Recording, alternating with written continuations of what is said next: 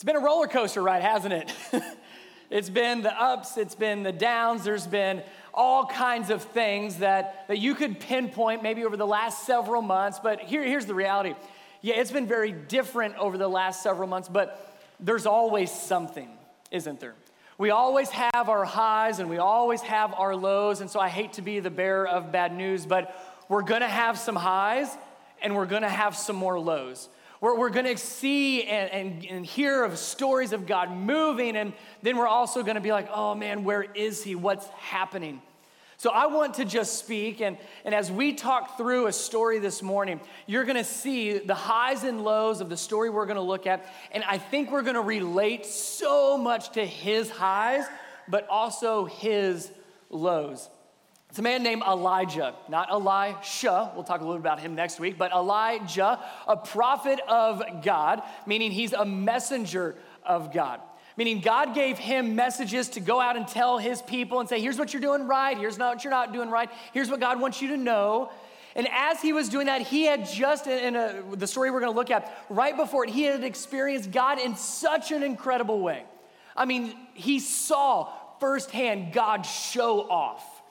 And from that, he goes from this high moment to right afterwards, he just goes into one of his lowest of lows. You might have heard me talk about this before, but the fatal four. Have you heard? Not if you've heard me talk about the fatal four before. The fatal four, we see it in Elijah's life, and we also see it in our own lives. And what I mean by a fatal four is when we experience all of these together, it's devastating when we experience one, but you throw all of these together, and you find yourself in a low. So the fatal four are this. If you want to write them down, these are good indicators to know, oh, I'm in a low point, just so you can be aware so you know how to start moving through that. They're this: afraid, exhausted, discouraged, and alone. Been there, right? So Elijah had felt God and seen God in an incredible way, and then right afterwards, he was literally running for his life. Read through the story, 1 Kings 18, and we're going to be in 1 Kings 19. You see that, where Elijah, after seeing God move, is now in this pretty low space where he is afraid. He's running for his life. He feels like he's all alone. No one's with him. No one's around him.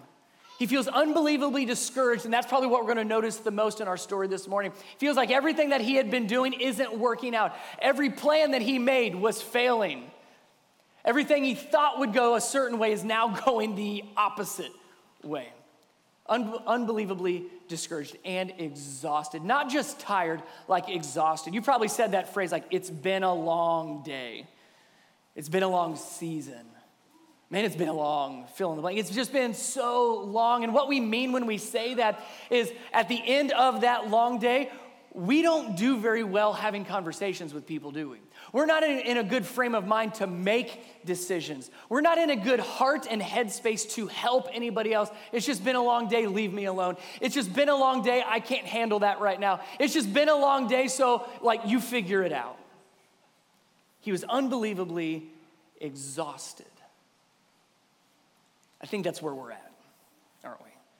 We could go through each of those of the fatal four, the afraid, the discouraged, the exhausted, and the alone, feeling of alone, and say, man, I'm either with all of those or at least a portion of those. So I want you to hear what God does for Elijah in his lowest of low. When he's experiencing all four of those at the same time, God begins to speak to Elijah.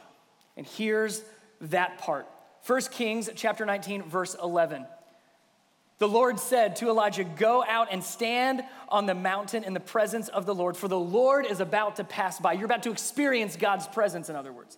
Then a great and powerful wind tore the mountains apart and shattered the rocks before the Lord. But the Lord was not in the wind. After the wind, there was an earthquake, but the Lord was not in the earthquake.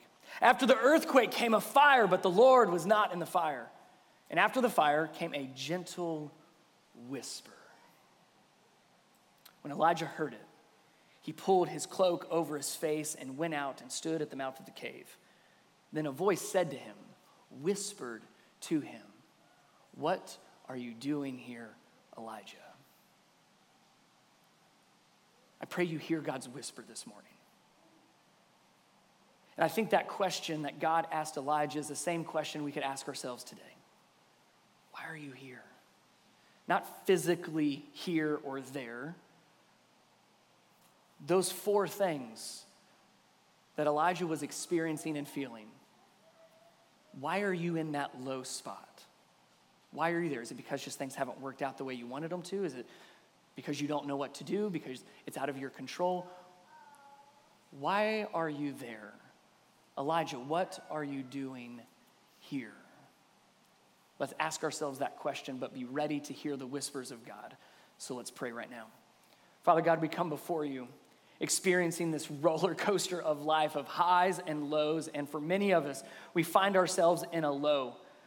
Even when we do experience and we find ourselves in those highs, it's still important that we listen to your whispers. We listen for your voice out of all the other voices we could hear from.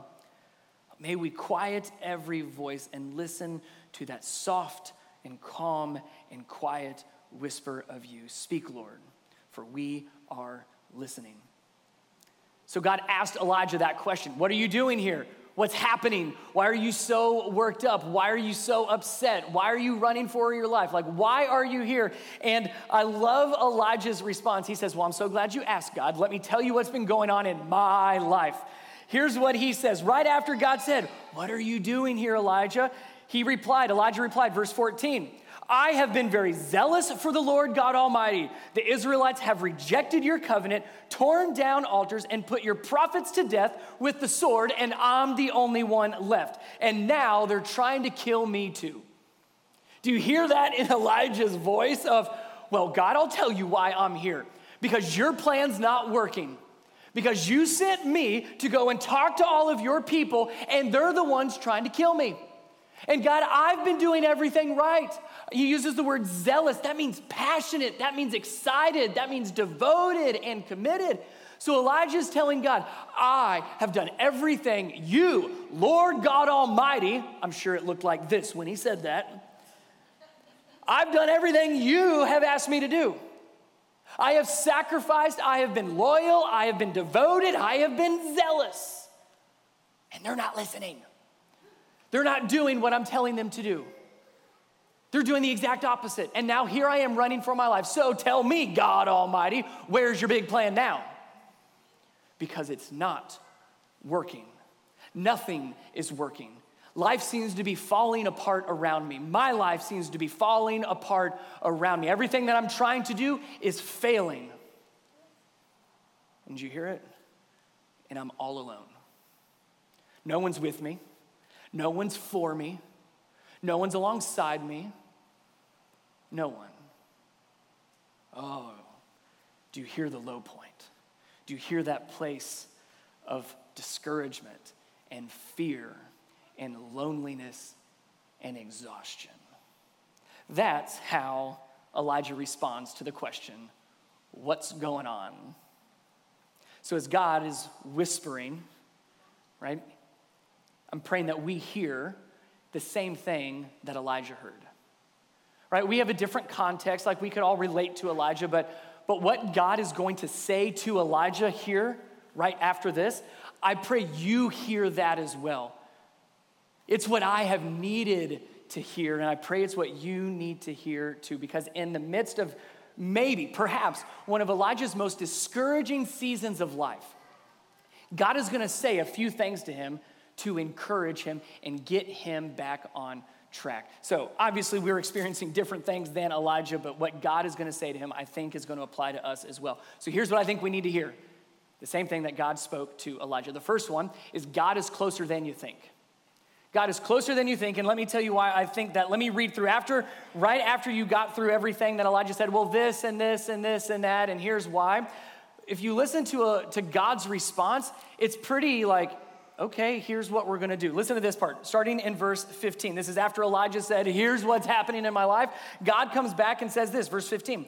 The Lord said to him, go back the way you came and go to the desert of Damascus. When you're there, anoint Hazael king over Aram. Then anoint Jehu over Israel. Then anoint Elisha to be your successor as a prophet.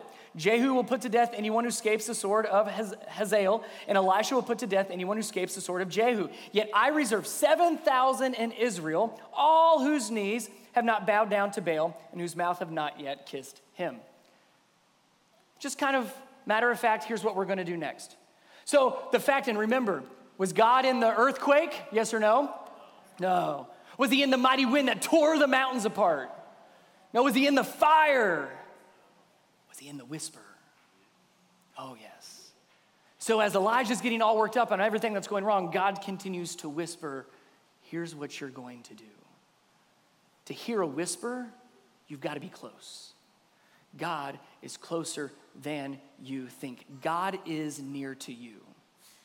Well, I don't feel like he's near to me. I don't hear him speaking. Because isn't it true that often we want God to be loud and we want him to be obvious and we want him to be super clear. Like, God, I just need you to be loud. But think about it like this. When someone you love, when someone you care about is struggling, is maybe experiencing one of those fatal four. They're feeling alone. They're feeling discouraged. They're feeling afraid. They're totally exhausted. Do you yell at that person? No. Think of what your tone would be like when one of my kids is hurting, when they're scared, when they're tired. I get down on their level. Like, it's okay. Think of your tone in those moments with those people. You get calm. You get quiet. You become gentle because a whisper is comforting. A whisper speaks to proximity. I'm right here. I'm not going anywhere. Because if you want to hear a whisper, you have to be quiet. If you want to hear a whisper, you have to slow down. If you want to hear a whisper, you have to lean in as close as you possibly can. You get right next to that person. You listen. God, through the whisper, is reminding us and Elijah, I'm closer than you think. I am right here. So you have to be close to hear a whisper, and I promise you, God is right next to you. He's whispering. Oh, but I can't hear him. I can't hear him. Well, it's not because he's not next to you. The other part of hearing a whisper is you have to be quiet. Stop talking and listen to the one whispering. There's so many, but can we agree on this? There are a lot of voices out there. There's a lot of voices speaking to you and into you. And I'm not saying they're all bad. It's just a reality. There are a lot of voices that are jockeying for your ears. So we have to make room to hear the whispers of God because he is whispering. He is close. Sometimes we just don't realize it because we've got all these other voices, and of course it drowns out a whisper. And we're expecting God to just come in through the fire or through the earthquake or through the wind. And he's like, no, I'm going to keep whispering to you. I'm going to keep whispering. But you have to make room to hear the whispers of God. So let me suggest this. This might be worth writing down. I want you to do a plus sign, like think addition. And then I want you to do a minus sign if you want to take notes or write something down. Plus sign and minus sign. Because in your life, if you want to hear the whispers of God, you can really only do one of two things or both. You can only add things and take away things. So what do you need to add to your life to hear the whispers of God? Let me just give you some suggestions. And you're in church, so I'm going to give you some churchy answers. That doesn't mean they're not true. Quiet times. There's a reason they're called quiet times. You can hear the whisper of God. Right? Maybe first thing in the morning, you just begin to listen to God through his word. You spend some time in prayer, which is a dialogue between you and God. Maybe you begin to journal, writing down your thoughts to God. What do you need to do? What do you need to add to your life so you can hear the whispers of God? Now let's talk about the minuses, the subtraction. What do you need to take out or take away to quiet down the other voices so that the whisper becomes audible to you? Not necessarily audible here, but audible in your heart. There's so many other voices. And again, I'm not saying you get rid of those, but maybe you need to limit some of those. Maybe there's certain people that are just overwhelmingly being overwhelming with your ears and heart, and you need to just quiet some other people down in your life so you can hear from God. Maybe you need to adjust your time. Who are you spending time with, and how much time are you spending with God alone to hear the whisper? There's a reason that God and Elijah had this conversation by themselves. Maybe you need to take some other measures and go a little bit more on the extreme side and cut some things out, truly eliminate it, subtract it completely from your life, maybe even for a season. You think the world will still continue to spin if you don't get on social media for a week? Nobody said anything in here. Online, maybe that was a little convicting too. But I'm glad you're online on Facebook and YouTube so you can watch this right now, though. I'm just posing a question. I'm not saying there's anything wrong with our social media, but if it's so loud that you can't hear the whispers from God, well, now that is a problem.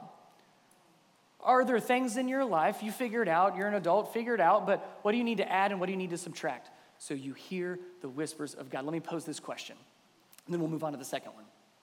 How different would your life be if you heard God whisper to you every single day?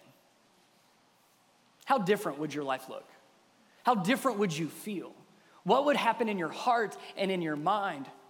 What kind of words would you use? What kind of thoughts would you think? What kind of passions and convictions would happen inside of your heart? How would you interact with the people in the world around you if you heard God whisper to you every single day? I would think it would look very different. So let's make that a priority. God is closer than you think.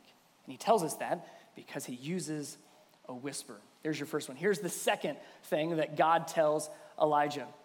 He says, I've got this. I've got a plan. God has a plan. Remember, Elijah, when asked, what are you doing here by God? He goes through. Remember that list? All those things that we would relate to. Well, I was doing this and it didn't work. And I tried this and it didn't help. And I'm all alone and I'm by myself. And nothing that I do seems to really help anyone or anything. I can't, it's not working. We fill in the blanks with all of those things, right? In other words, the plan is broken, God, is what we feel and say.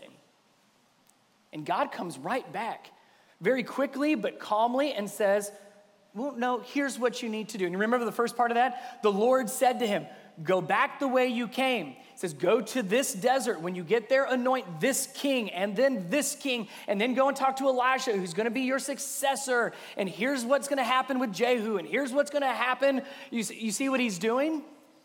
God's like, here's the plan. Do this, do this, do this, do this. I've got this. I've got a plan, Elijah. Now, here's the hard part. The first part, the main part of God's plan, do you remember it? He tells Elijah after he just finished complaining, go back the way you came.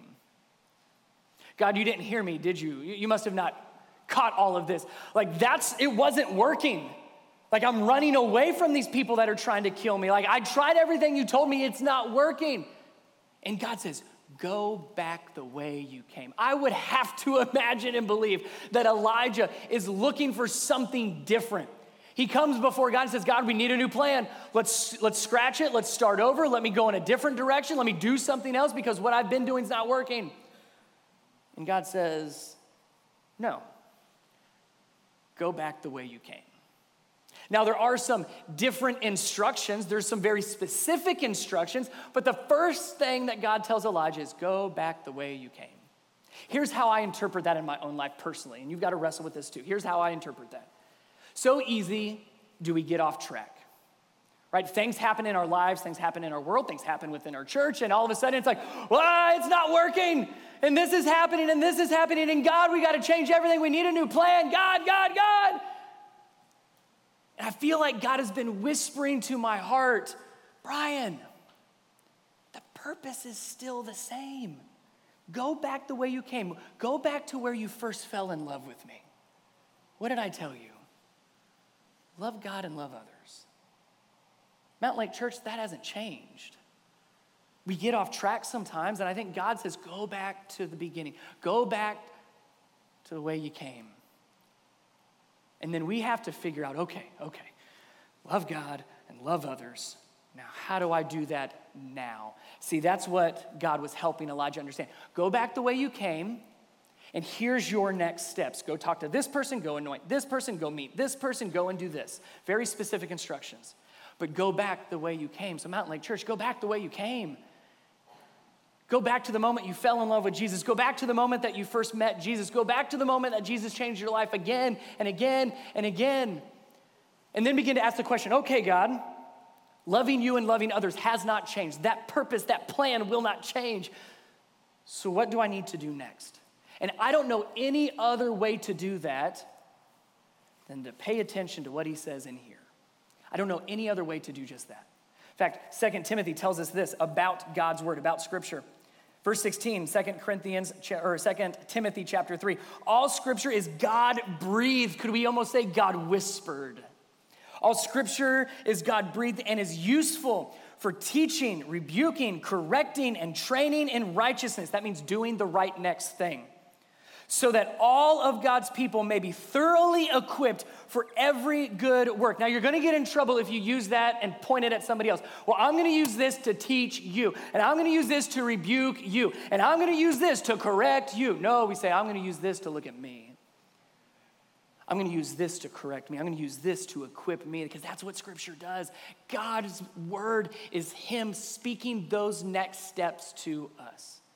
Let me give you a few suggestions if you want to write these down, because the next question I usually get when I say read God's word is, I don't know where to start. Let me give you some starting points. See if one of these hits home for you. First one, maybe you start in Psalms. If you feel like you're all over the place, the roller coaster of emotions, start in Psalms. Well, I don't know where to start in Psalms. Pick one. If you need me to answer that for you, I just don't know. Start in chapter 1 if you need to. And if you didn't like chapter 1, go to chapter 2. If you didn't like that one, go to chapter 3. Just keep going until you find something that speaks to you. Start in Psalms, because you're going to hear the emotions of walking through life. If you feel like you don't know which way to go, left or right, and I need some help with discernment and insight and decision-making and choices, read Proverbs. We just finished up a series on Proverbs last month. Start in Proverbs. Maybe that's a great place for you to start. Well, I need to kind of just figure out how to navigate life. I need to figure out like how to treat people. Like, what am I supposed to do? Who am I supposed to be? Maybe you're wrestling with identity, especially with all these things that have changed. Read the Gospels, Matthew, Mark, Luke, and John, because you're going to discover, maybe rediscover who Jesus is and what it means to be like him. Find your identity in Christ. So to do that, you need to know who he is. So maybe you need to start in the Gospels. Pick one, Matthew, Mark, Luke, or John. Maybe you're trying to navigate just life. Okay, I'm a believer. I know who Jesus is. My identity's in him. But there's a lot of things in my life, and there's a lot of changes and a lot of problems and a lot of issues. Can I suggest Philippians and or Ephesians? Those are just great letters that Paul wrote to the early church to help navigate life as a Christian. People act like this, but I'm a believer, so how do I? Oh, Philippians tells me to speak truth, or Ephesians tells me to speak truth in love. Oh, okay, I get that one. Here's how I handle my family and love my family in a Christ-like way. It's going to answer those relationship questions. So maybe you go through Ephesians or Philippians. Maybe you just need some very practical, if you're a list person, do this, don't do this. James is your book for the next season of life. Start there. Just read James. James is very this, not this, never and always. You're going to get that out of James. Read through James. Point being, if you want to take those next steps, if God has a plan and that plan really hasn't changed, this gets us back on track. And let me give you one last thing before we go to the next one. Maybe change your language a little bit in this way. Instead of, I need to read God's word, what if you kind of flipped a switch and said, I need to listen to God speak? Instead of just reading the Bible, what if you were listening to him whisper? That's what happens when we get in his word. All Scripture is God. What was the word? All Scripture is God breathed. So God's closer than you think. He's near because he's whispering to us. He has a plan, and that plan really hasn't changed. Last thing we discover, and the last thing that God told Elijah, one of Elijah's biggest complaints, he says, I'm all alone. I've been doing this, and I've been faithful, and this plan's not working, and I'm all alone. No one is with me. No one is for me. Everyone's trying to kill me. I'm by myself. God very bluntly and plainly says, nuh-uh. Elijah says, I'm all alone, and God says, nuh-uh. No, you're not.